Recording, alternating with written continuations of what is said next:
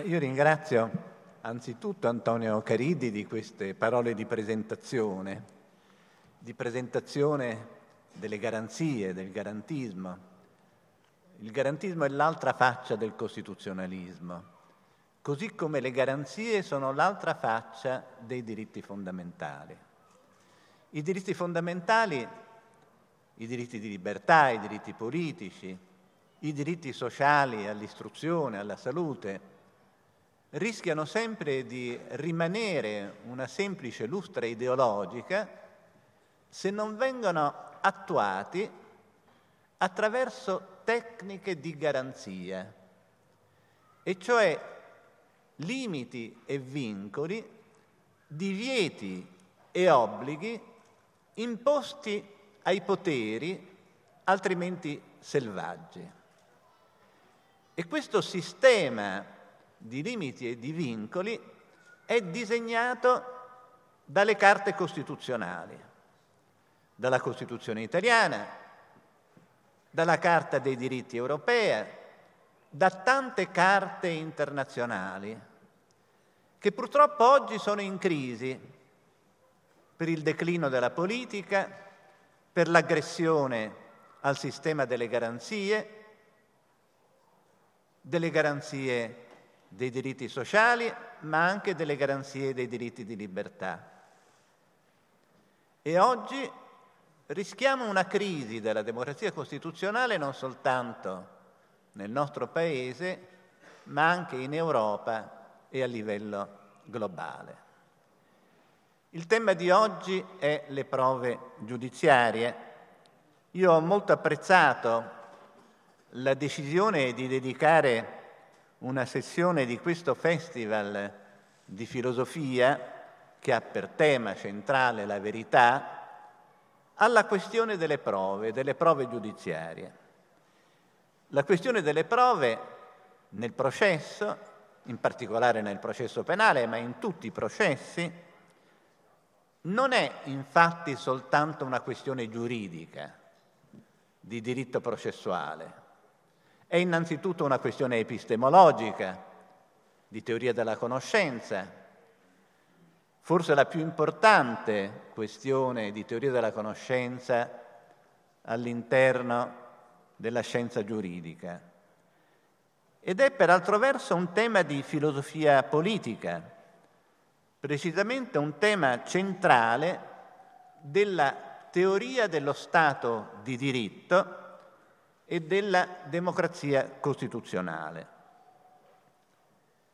Per comprendere le ragioni di questa centralità, la centralità del problema delle prove, della verità processuale, non solo nella teoria del diritto, ma nella teoria dello Stato di diritto, dobbiamo muovere da una tesi elementare, molto spesso dimenticata, trascurata.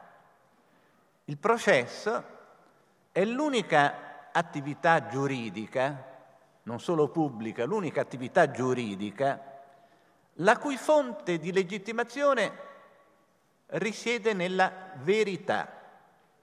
Quale che sia il significato che associamo al termine vero, i criteri di accettazione di una tesi come vera, a differenza di ogni altra attività giuridica, l'attività giurisdizionale in uno Stato di diritto è un'attività conoscitiva, oltre che prescrittiva, o meglio è un'attività prescrittiva legittimata da una motivazione in tutto o in parte cognitiva. Le leggi, i regolamenti, gli atti amministrativi, i negozi privati, tutti gli altri atti giuridici non sono legittimati dalla verità. Sono legittimati gli atti pubblici dalla cura dell'interesse generale, dalla rappresentanza politica della volontà della maggioranza o degli interessi prevalenti, oppure i negozi privati dall'autonomia privata e quindi dall'interesse privata dei loro autori. Le sentenze invece sono le uniche decisioni la cui validità, ma direi anche la cui giustizia, risiedono, dipendono dalla loro verità. Diciamo per esempio che una sentenza penale è non solo giuridicamente valida, ma anche giusta, se e solo se è vero che il condannato ha commesso il fatto per il quale è sottoposto a giudizio. Tutta l'attività giudiziaria, non soltanto quella penale, consiste nell'accertamento di fatti qualificati dalla legge, di atti invalidi, leggi invalide, pensiamo alla Corte Costituzionale, negozi invalidi, pensiamo alla giurisdizione civile, oppure atti illeciti. Non c'è giurisdizione ove non ricorra questo accertamento della verità, così come non c'è politica in amministrazione senza un grado di discrezionalità, per l'appunto, che la differenzia dalla giurisdizione. Ebbene, perché è così importante questa questione?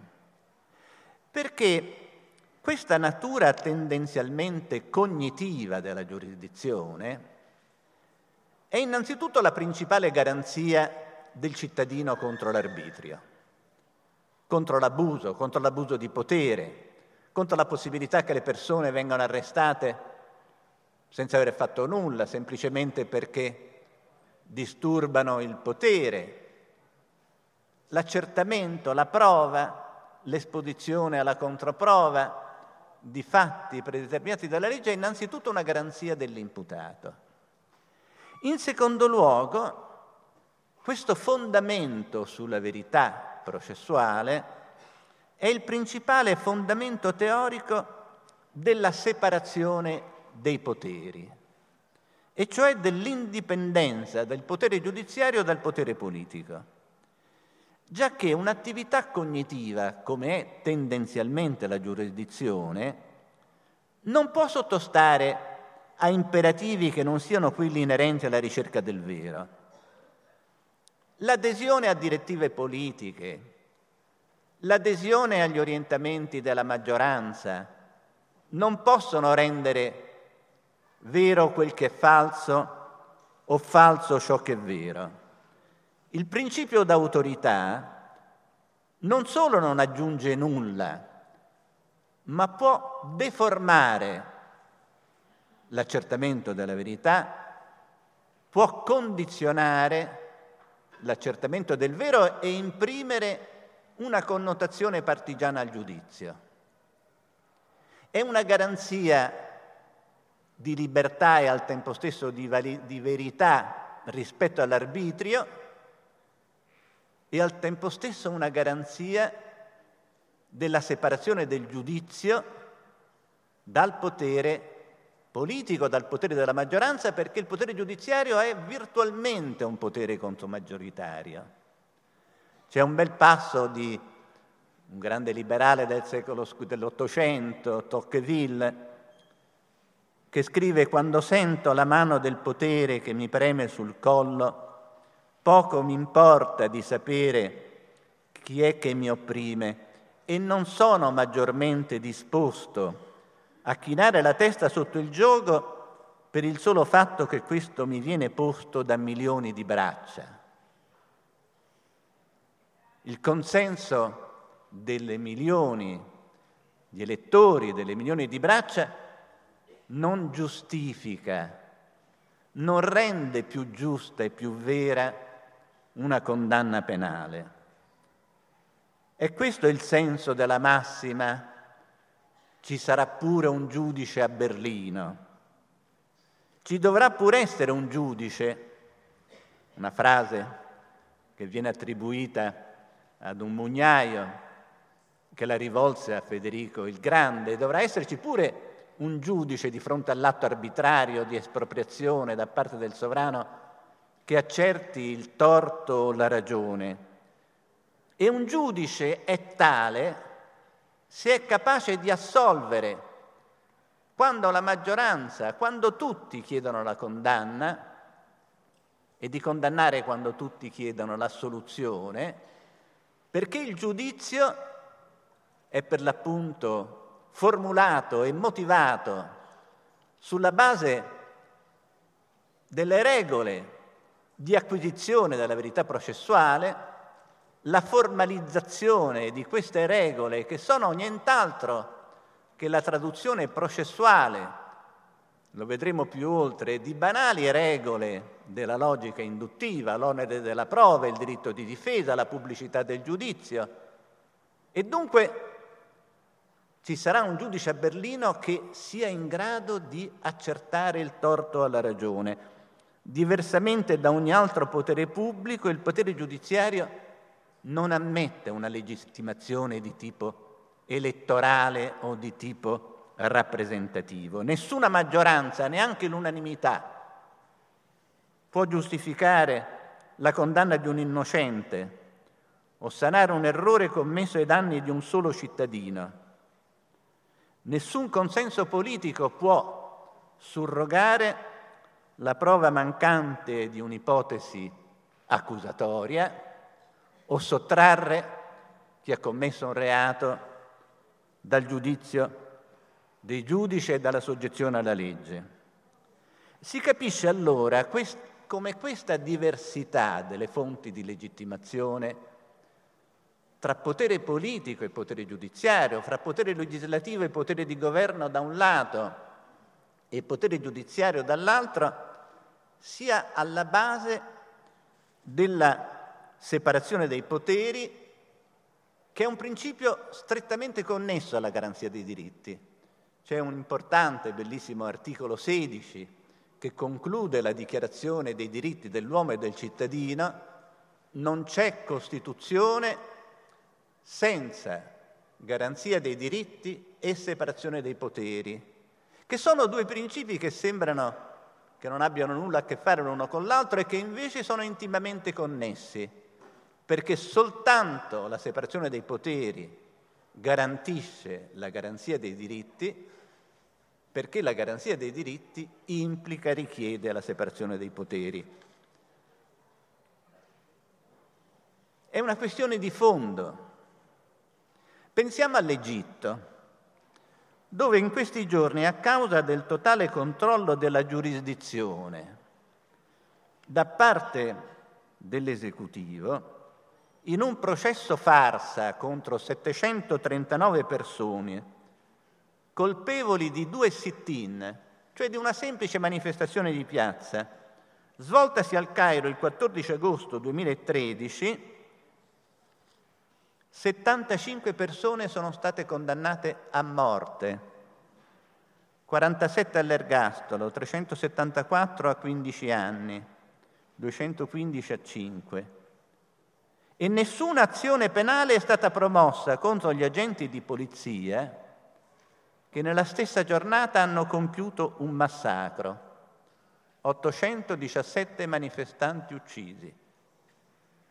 È ovviamente un caso limite, il caso di una giurisdizione che non merita il nome di giurisdizione, che è puramente e semplicemente un atto di arbitrio. E la separazione dei poteri è crisi, è in crisi, è in crisi in Europa. Si pensi alla Turchia, alla Russia, all'Ungheria, nelle quali non sono garantite l'indipendenza della magistratura e neanche le garanzie elementari dei diritti dei cittadini. Si tratta per così dire di autocrazie elettive. La sola fonte di legittimazione è il voto come se il voto potesse legittimare qualunque abuso.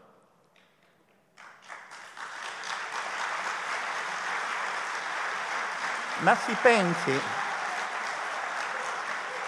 ma, ma si pensi, senza fare ovviamente dei confronti troppo ravvicinati, anche alla nostra Italia, dove l'incomprensione dei fondamenti appena illustrati dalla separazione dei poteri tra poteri di governo legittimati dal voto e potere giudiziario legittimate dalla verità processuale è all'origine del permanente conflitto fra politica e giurisdizione, dove un ministro della Repubblica dichiara che i magistrati non sono abilitati a processarlo perché non sono stati eletti dal popolo, a differenza di lui stesso, e soprattutto, cosa ancora più grave, dichiara di voler persistere nel reato, che nessuno lo fermerà e continuerà a commettere le azioni per le quali è indagato. Ebbene, fatta questa premessa, domandiamoci quale verità? Per stare al tema del nostro incontro, in che cosa consiste una prova, una prova giudiziaria?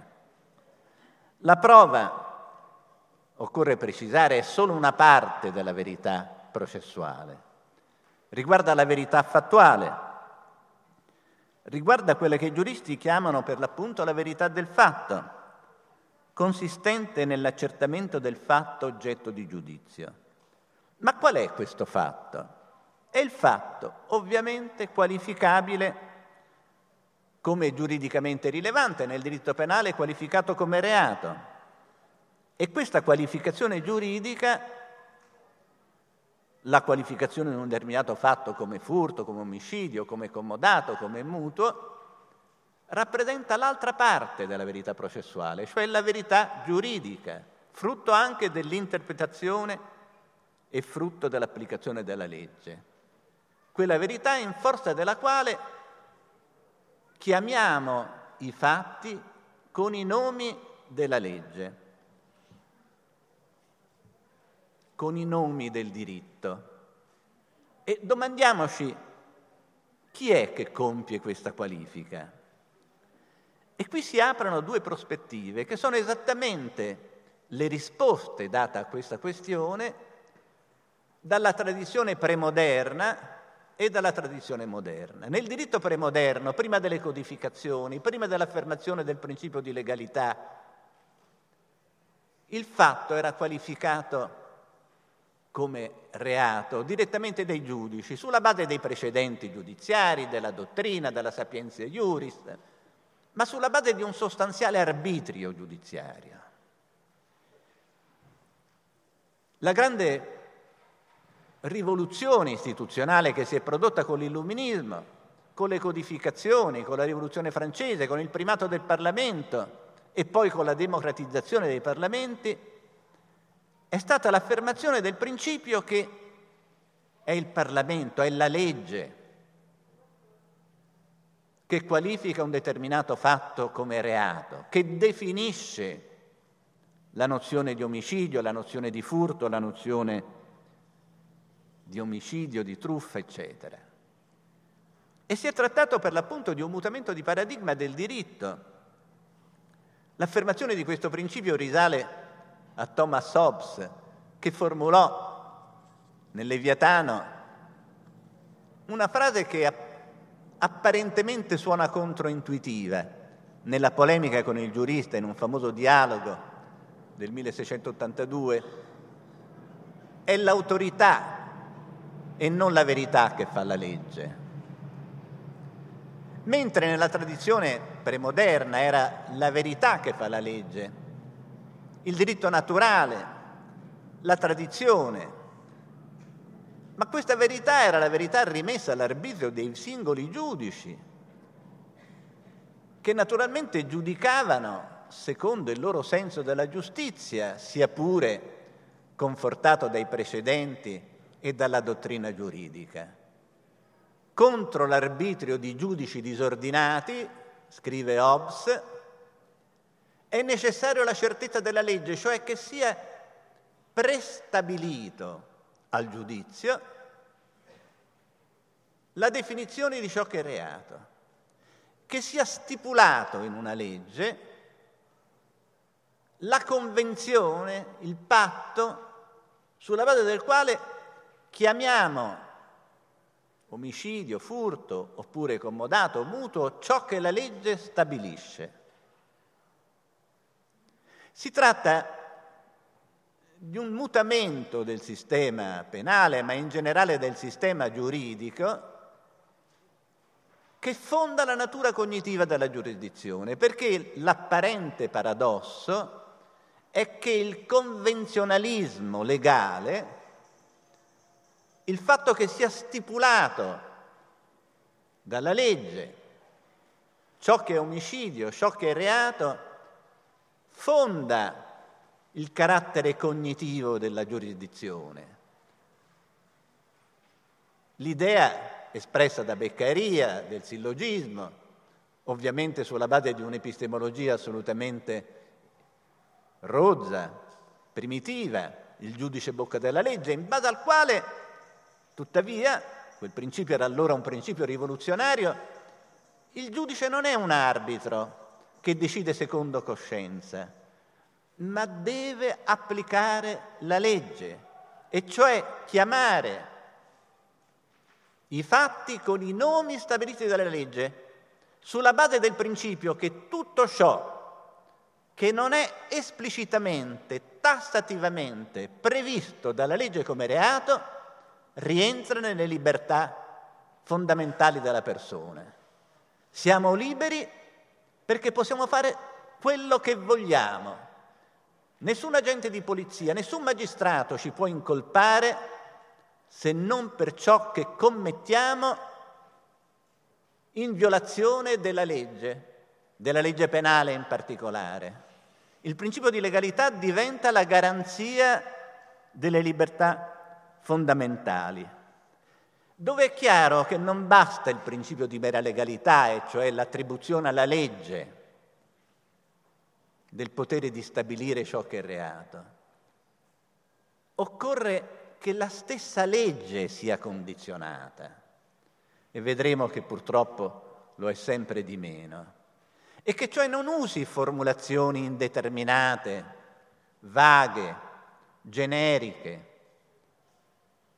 Per esempio il nemico del popolo, chiunque pericoloso, chiunque considera è contrario all'ordine pubblico, Il carattere vincolante della legge dipende dalla semantica del linguaggio legale, cioè dall'uso, come richiedeva Montesquieu, di parole quanto più possibile chiare, univoche, precise, rigorose, in grado di determinare, secondo una distinzione in uso tra i logici, pensiamo a Frege, l'estensione, il campo estensionale, la classe dei fatti qualificati dalla legge, senza possibilità di equivoci, di formule per l'appunto polisense, come sono purtroppo quelle che affollano la nostra legislazione. Perché soltanto in questo caso il giudizio, la prova, ha per oggetto un fatto determinato dal quale il cittadino può difendersi. Non ci si difende dall'accusa di essere un dissenziente, di essere un sovversivo, di essere un nemico del popolo, di essere una persona pericolosa. Ci si può difendere dall'accusa di un fatto determinato per il quale esiste l'onere della prova da parte dell'accusa e il diritto di difesa da parte, da parte dell'accusato, dell'imputato. Ed anche qui si produce, nel Settecento, nell'età dell'illuminismo, un'altra rivoluzione epistemologica che ha a che fare esattamente con la prova. Nel diritto premoderno, nel processo inquisitorio di tipo premoderno, c'era l'illusione che si potesse arrivare alla verità assoluta, assolutamente certa. E a questo scopo era stato istituito un complesso marchingegno che era il sistema delle prove legali. In che cosa consistevano le prove legali? In un sistema di prove per ciascuna delle quali la legge prestabiliva il grado di rilevanza e di capacità provatoria. La confessione piena aveva valore 1, una testimonianza aveva valore un terzo, però due testimonianze concordanti o tre testimonianze concordanti raggiungevano la prova piena. E c'erano dei tariffari delle prove, ci sono dei eh, manuali cinquecenteschi, seicenteschi, assolutamente ridicoli, che stabiliscono il valore probatorio delle diverse prove, gli ammennicoli, i vari indizi, eccetera, e naturalmente il processo consisteva nel raggiungere la prova piena anche con la tortura. Non si giustificava l'esistenza di un difensore o l'appello, in quanto il processo era un'attività monologante di acquisizione della prova e quella che è un'induzione, ne parlerò meglio più oltre, cioè l'induzione probatoria, veniva trasformata in una deduzione, cioè nella deduzione della colpevolezza dalle prove raccolte. Aveva anche una dimensione garantista sotto certi aspetti perché il mancato raggiungimento della prova piena, consistente magari nel fatto che si resistesse alla tortura, cosa peraltro non facile, comportava l'assoluzione del malcapitato. Naturalmente tutto questo è assurdo e non a caso simultaneamente alla rivoluzione che avviene in sede di filosofia teoretica, pensiamo a Locke, a Leibniz e soprattutto a David Hume, e cioè all'acquisizione banale del fatto che la verità empirica non è mai una verità assolutamente certa. La certezza assoluta è soltanto delle verità della logica e della matematica, che sono verità tautologiche, dedotte da premesse e vere rispetto alle premesse. Ma la verità empirica, non solo nel processo, ma anche nella scienza, è una verità relativa, approssimativa, una verità soltanto probabilistica. E allora cambia la struttura del processo. Il processo accusatorio, che aveva origini non di carattere epistemologico, nel carattere privato del processo, l'accusa veniva impersonata dalla parte offesa, acquista un fondamento epistemologico. L'onere della prova in capo ad un soggetto diverso da chi è chiamato a giudicare che deve essere imparziale. E l'onere della prova non consente la dimostrazione, come nella logica deduttiva, ma al massimo delle conferme di un'ipotesi esplicativa assunta come ipotesi d'accusa. Non esistono prove schiaccianti. È certo che un'ipotesi vera è anche un'ipotesi feconda e quindi è idonea a produrre una pluralità di conferme, di testimonianze concordanti, di riscontri, ma è sempre possibile che l'ipotesi sia falsa.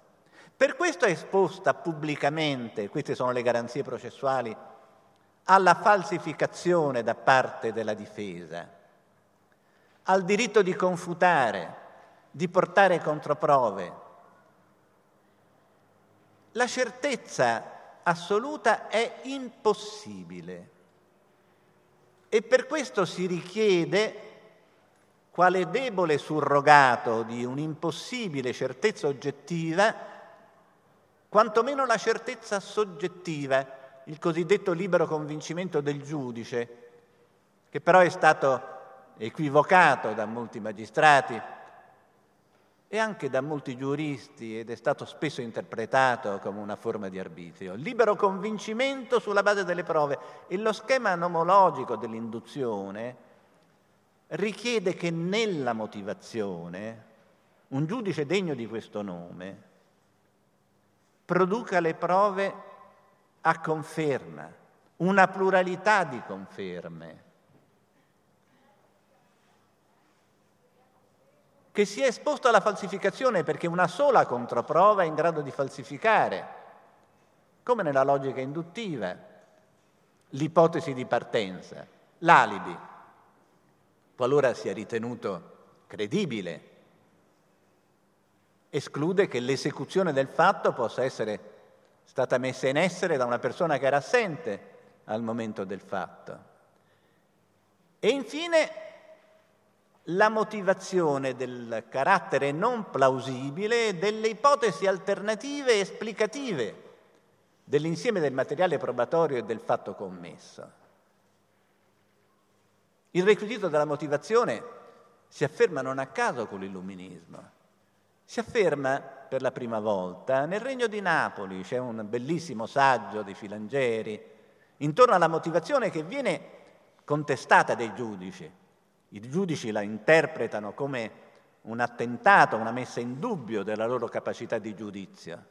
E invece la motivazione è una metagaranzia, una garanzia delle garanzie, a sostegno dell'applicazione o soggezione del giudice alla legge, dell'acquisizione delle prove, della corretta esposizione alla falsificazione dell'accusa, della pubblicità, dell'insieme delle garanzie penali e processuali che sono garanzie di verità e non soltanto garanzie di libertà.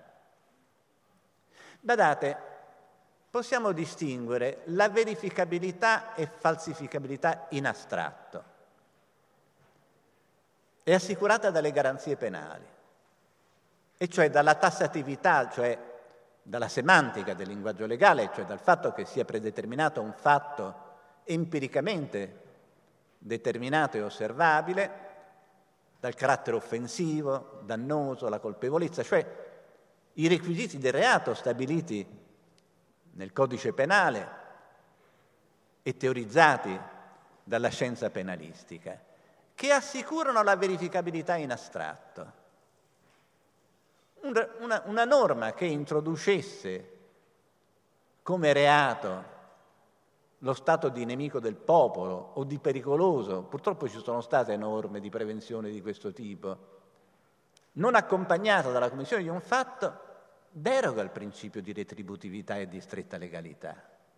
Soltanto le garanzie penali assicurano che un'ipotesi sia verificabile e falsificabile in astratto, in astratto cioè in qualunque giudizio. Poi c'è la verificazione e la falsificazione in concreto e sono le garanzie processuali, l'onere della prova. Il pubblico ministero, l'accusa, deve provare, deve portare conferme all'ipotesi accusatoria. E l'imputato ha diritto di difendersi e può difendersi soltanto se il fatto contestato gli è stato contestato in maniera precisa e si tratti per l'appunto di un fatto empirico di cui sia possibile produrre la falsificazione. Non ci si può difendere, ma solo chiedere clemenza di fronte all'accusa di essere un nemico del popolo o un sovversivo o una persona malvagia. Ci sono molte leggi penali in bianco, molte norme che di fatto non predeterminano l'oggetto della prova e che sono la più grave minaccia per le libertà delle persone.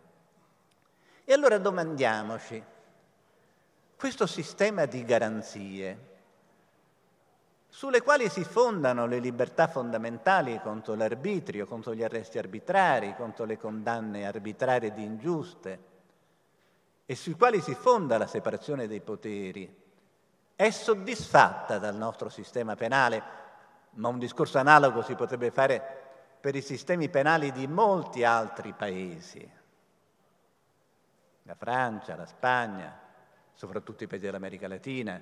È un discorso molto diverso, ma forse ancora più grave e inquietante per la giustizia penale negli Stati Uniti. Il 90%, molto di più, della giustizia penale viene risolta attraverso i patteggiamenti nelle camere di sicurezza. E naturalmente i poveri sono invitati a patteggiare perché non possono permettersi grandi avvocati e dunque al di là del fatto che abbiano commesso o no il fatto contestato, conviene una pena ridotta anziché le pene elevatissime nel caso della condanna in dibattimento. Ma veniamo all'Italia. È soddisfatto il principio di stretta legalità? Purtroppo no. In Italia abbiamo avuto una crisi inflattiva, una deriva del diritto penale in forza della quale i reati sono decine di migliaia e nessun penalista è in grado, ovviamente ancor meno i cittadini, di conoscere l'intero sistema penale. Perché nell'incapacità del sistema politico di predisporre altri mezzi sanzionatori o di controllo, in ogni legge c'è un codicillo penale e nello spazio di un paio di secoli si sono accumulate un'enorme quantità di leggi speciali. È difficile fare il conto, si è calcolato che sono circa 30.000 le figure di reato. Nessuno può sapere esattamente quali siano i fatti puniti come reati, tanto che la Corte Costituzionale è stata costretta ad una dichiarazione di bancarotta, così l'ho chiamata, e cioè ad archiviare il principio che l'ignoranza della legge non scusa, perché un'ignoranza è inevitabile in molti casi. A questa inflazione si è aggiunta una disfunzione della lingua penale. Molte norme penali non sono scritte in italiano il legislatore straparla, non parla. Scrive leggi costruendo dei veri e propri labirinti, norme che richiamano altre norme, altri commi, che a loro volta richiamano altre norme, altri commi, labirinti nei quali il più esperto di diritto non riesce ad orientarsi. Badate, questo vuol dire un regresso paradossale al diritto premoderno. Hobbes, Thomas Hobbes, contrapponeva alla giurisprudenza di giudici disordinati la certezza della legge. Oggi dobbiamo registrare la legislazione di legislatori disordinati. E contro questa deriva io da anni da anni, 30-40 anni, propongo una rifondazione elementare della legalità penale, consistente nel rafforzare la riserva di legge trasformandola in una riserva di codice, cioè nel principio che tutto il diritto penale, Qualunque norma in materia di reati, di pene, di processi deve essere inserita nel codice penale. Questo garantirebbe quantomeno contro la ripetizione. Molti pacchetti sicurezza ripetono sempre a scopo demagogico e di propaganda norme che già esistono.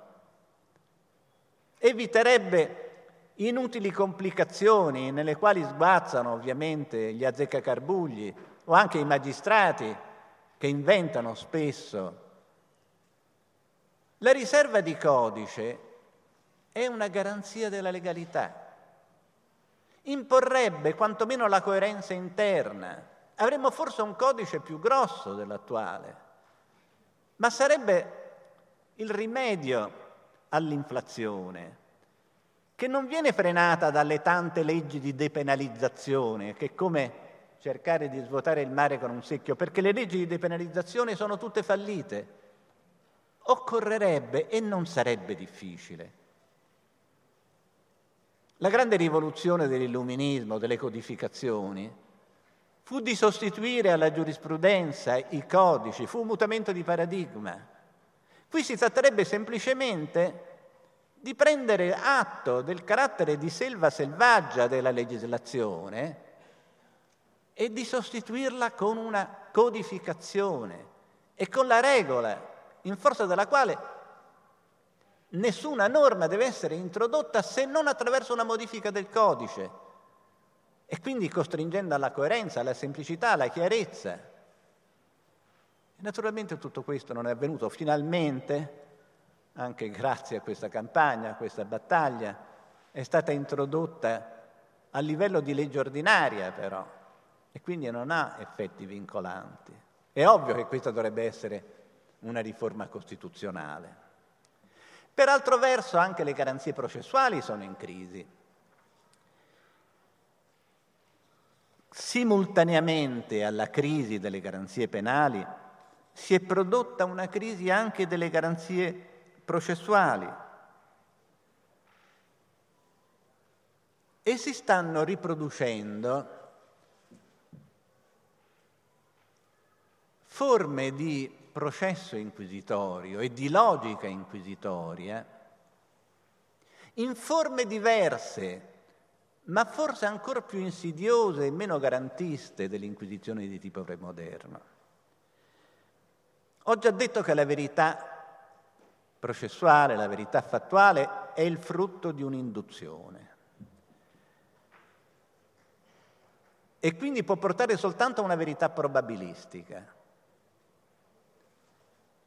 E dovrebbe essere una norma della deontologia del giudice l'etica del dubbio.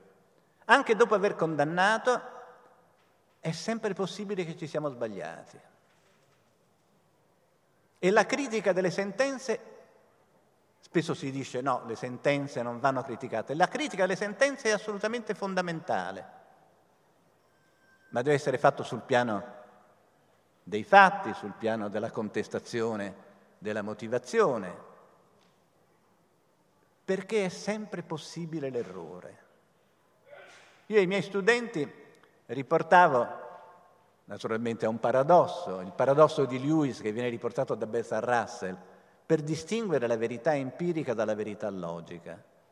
Neppure la tesi che il mondo è stato creato cinque minuti fa con tutti i reperti del passato, le nostre memorie, è una tesi di cui possa essere dimostrata la falsità, perché potrebbe benissimo essere vero che il mondo è stato creato cinque minuti fa. Naturalmente questo è un paradosso che serve però a spiegare come la verità empirica non è mai dimostrabile. La dimostrazione fa parte della logica, della deduzione e non viceversa dell'accertamento empirico. Ed è una regola banale del processo, come della diagnosi medica, come della scienza empirica, come della storiografia, convalidare le proprie ipotesi con una pluralità di conferme, esporle alla confutazione, ma sempre con il dubbio e con la consapevolezza che si tratti di verità per l'appunto relative, approssimative. E viceversa, la forza del pregiudizio sta producendo in molti casi, la mancanza dell'etica del dubbio, perversioni inquisitorie anche all'interno del processo penale, perché c'è una fallacia specifica propria della logica inquisitoria che si chiama la petizione di principio. La petizione di principio è frequente non soltanto nel processo, purtroppo, nella ricerca scientifica, nel, soprattutto nell'esercizio del potere. La petizione di principio consiste in questo. L'ipotesi accusatoria nel caso del processo, anziché essere un'ipotesi destinata ad essere confermata ed eventualmente falsificata, viene assunta pregiudizialmente come vera ed opera come una specie di filtro delle indagini, nel senso che consente, ammette come vero soltanto i fatti che confermano l'ipotesi e viceversa esclude come non credibili i fatti che falsificano, i fatti che falsificano l'ipotesi.